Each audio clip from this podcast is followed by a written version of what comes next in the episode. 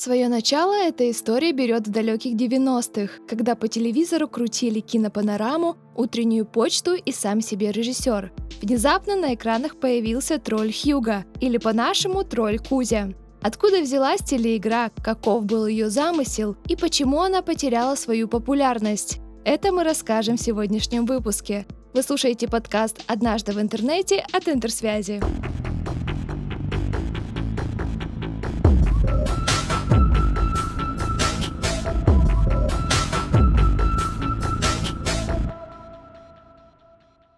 Формат «Позвоните Кузе» поразил общество нашей страны. Игра в прямом эфире, куда можно еще и дозвониться. Это был нонсенс.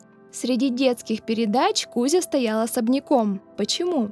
Во-первых, возможность пройти игру, не вставая с дивана, да еще и на глазах у всей страны. Во-вторых, интернет еще был недоступен, а компьютеры с играми считались роскошью. Программу показывали выходные по нынешнему телеканалу «Россия-1», а значит каждый малыш нашей страны был примкнут к телеэкрану. Дети звонили в студию, беседовали с ведущими, один из которых был нарисованный тролль, и выбирали для прохождения один из уровней. Телефон становился как бы джойстиком, переводился в тональный режим и запускалась игра.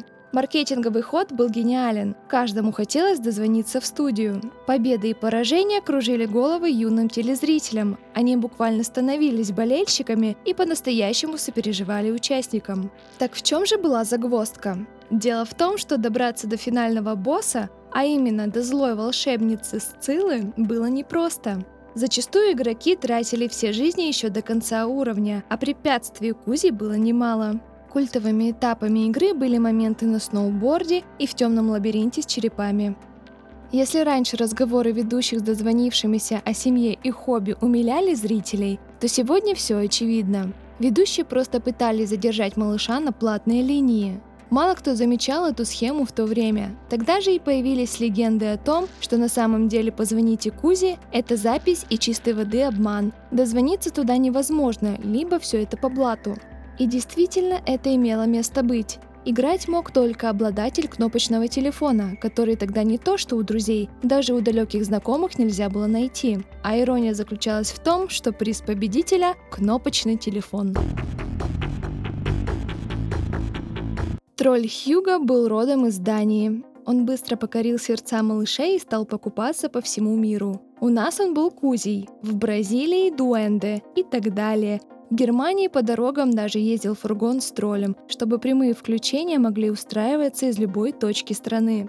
Только в Китае все шло со скрипом. У шоу были проблемы с интерактивностью. Сигнал телефона шел с задержкой в 30 секунд из-за жесткой фильтрации линий руководством страны.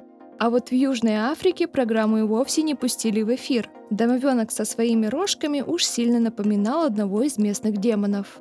С развитием технологий Кузя зашагал по планете, ведь вокруг него развернулась настоящая медиавселенная – комиксы, фильмы и игры. Сам персонаж перестал быть нарисованной мультяшкой. У него появилась и мимика, и движение озвучивавшего его актера. Однако в сердцах детей 90-х Кузя был телевизионным персонажем, которому не терпелось дозвониться. Поэтому после того, как интернет проник в каждый дом, дети уже реже смотрели в экраны. Так, в 2005 году перезапуск передачи не увенчался успехом.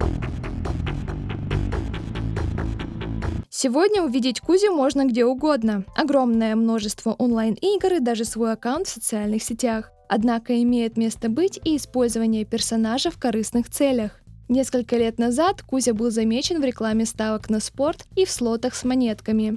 Многие оскорбились такому использованию персонажа, ведь тролль – это друг из детства. Мы никогда не узнаем, что именно стояло за Кузей. Был ли он придуман с душой или играл роль марионетки в платном и обманном шоу. А может, настоящим он был только у себя на родине в Дании? Обязательно поделитесь в комментариях, удалось ли вам поговорить с тем самым Кузей. Напоминаем, что в новых эпизодах мы расскажем еще больше интересного об интернет-культуре. Чтобы не пропустить, подписывайтесь на наш подкаст «Однажды в интернете» и страницы интерсвязи в социальных сетях. До следующего выпуска.